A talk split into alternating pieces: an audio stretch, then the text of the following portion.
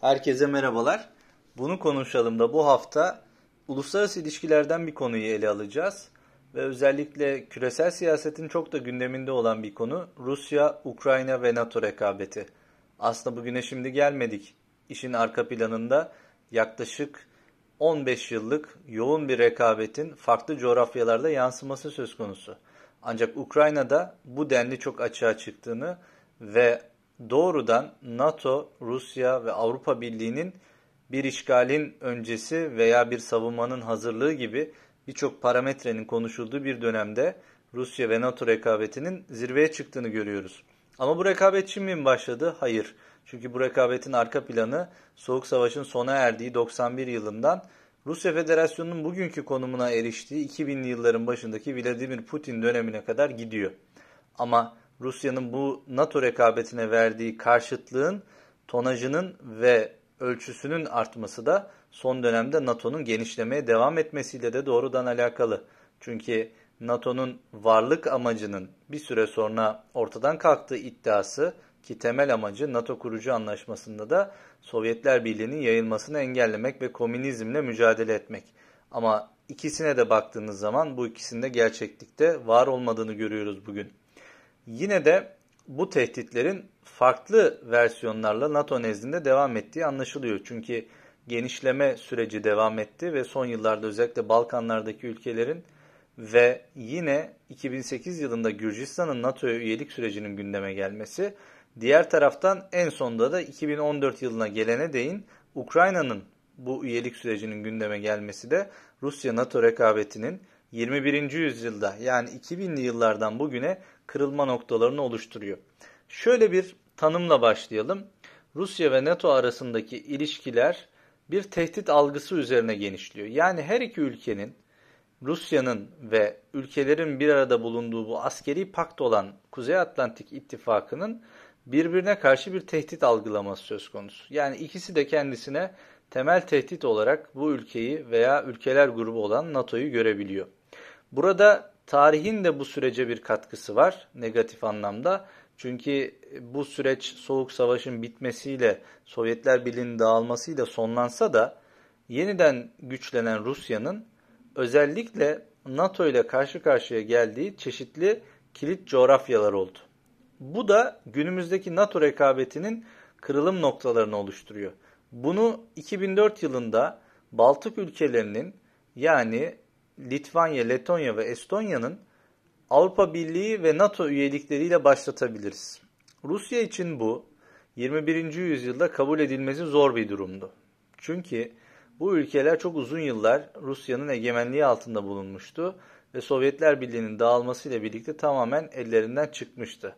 Coğrafi olarak, nüfus olarak küçük, daha az sayıda, yoğunlukta bir nüfus olmasına rağmen stratejik lokasyonu itibariyle Rusya ile de Baltık'taki toprağı olan Kaliningrad dolayısıyla karşı karşıya gelinen bir coğrafya.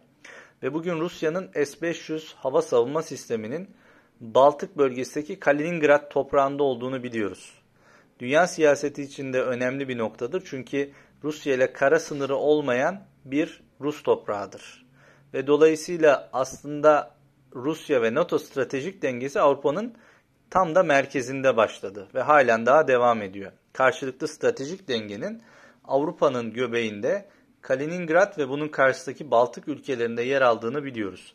Diğer taraftan bu rekabet 2004 yılında Ruslar için zor da olsa kabul edildi ve bu ülkeler NATO üyesi oldu. Yine 2000'li yılların başına değin 90'lı yılların sonundan itibaren devam eden kadife devrimler Rusya'nın Orta Asya'daki ve Avrasya'daki etkisinin orta ve uzun vadeli sekteye uğradığını, kendisine alternatif güçlerin yükselişe çıkabileceğini veya Rusya'nın nüfuz alanlarının azalabileceği anlamına geliyordu ve bu Rusya için ikincil bir tehdit parametresi olarak da ortaya çıktı. Yani bir taraftan NATO'nun genişlemesi söz konusuyken diğer taraftan da Avrasya'da kaybedilen inisiyatifi tekrardan geri alma çabası söz konusu oldu. Bu iki noktayı neden birleştirdim? Çünkü bu iki noktanın kesiştiği bir kriz 2008 yılında Gürcistan'ın NATO'ya üyelik sürecinin gündeme gelmesiyle tam da açığa çıktı. Gürcistan NATO ile görüşmelere ve Avrupa'daki ortaklarıyla istişarelere başladığında Rusya'nın buna tepkisi oldukça sert oldu. Ve Rusya önce bunu önleme yönünde ikazlarda bulundu.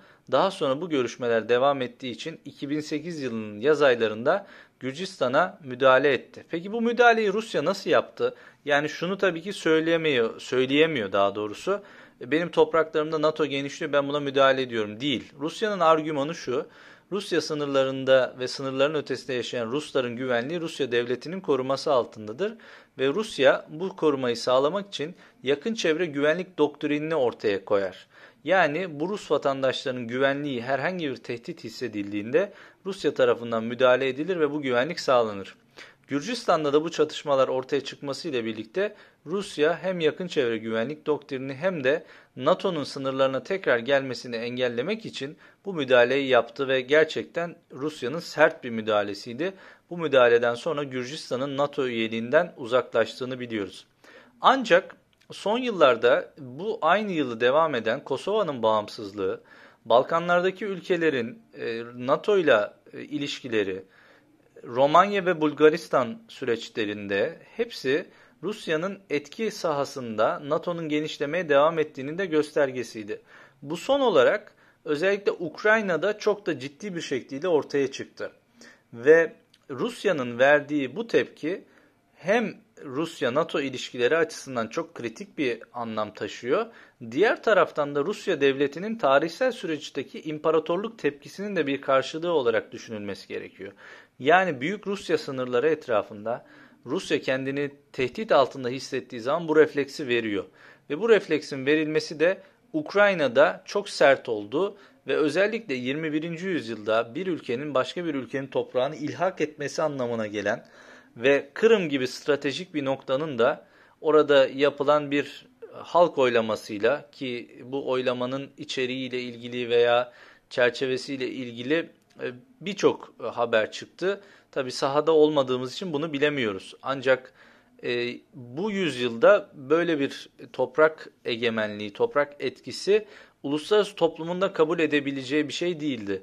Ve neticede e, 2014 yılından itibaren de Rusya, Ukrayna, dolayısıyla Rusya, Ukrayna, Avrupa Birliği ve NATO ilişkileri çok kritik, çok kilit bir rolde seyrediyor.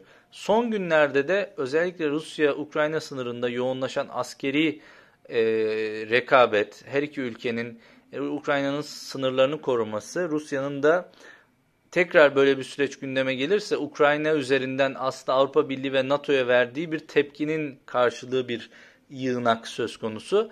Ancak bu bize şunu gösteriyor. Büyük güçler rekabeti yani Rusya, NATO ve ABD rekabeti farklı coğrafyalarda dozajını arttırarak devam ediyor. Bu sadece Ukrayna'da değil. Yani sadece Karadeniz jeopolitiğinde değil.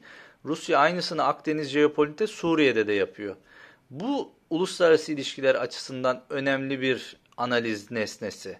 Çünkü bu ilişkilerin eğer Rusya, ABD ve NATO dengesi Rusya yönlü ilerlerse farklı coğrafyalarda da bu rekabetin yükselmesi muhtemel. Ama bunlardan herhangi birinde NATO ve ABD inisiyatifinde bir evrim, oraya bir evrilme söz konusu olacaksa o zaman Rus dış politikası için daha zorlayıcı, daha zor süreçlerin oluşabileceğini öngörmek mümkün. Şu anda çok stratejik bir denge. Her iki taraf da doğrudan çatışmaya girmekten kaçınıyor. Ancak Ukrayna sadece AB ve NATO üyesi için değil, Türkiye için de çok önem arz eden bir ülke.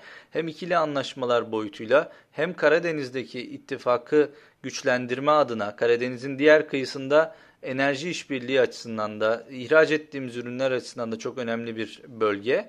Dolayısıyla Türk dış politikası açısından da kilit bir role sahip. Bu bizi Türkiye'den bu sürece bakanlar için çok daha yakından takip edilmesi gereken, çok daha iyi anlaşılması gereken bir nokta olarak açığa çıkartıyor. Ama şunu gerçekten iyi anlamamız gerekiyor. Rusya Federasyonu bağımsızlığını kavuştuğu dönemki Rusya değil, daha güçlenerek geldi.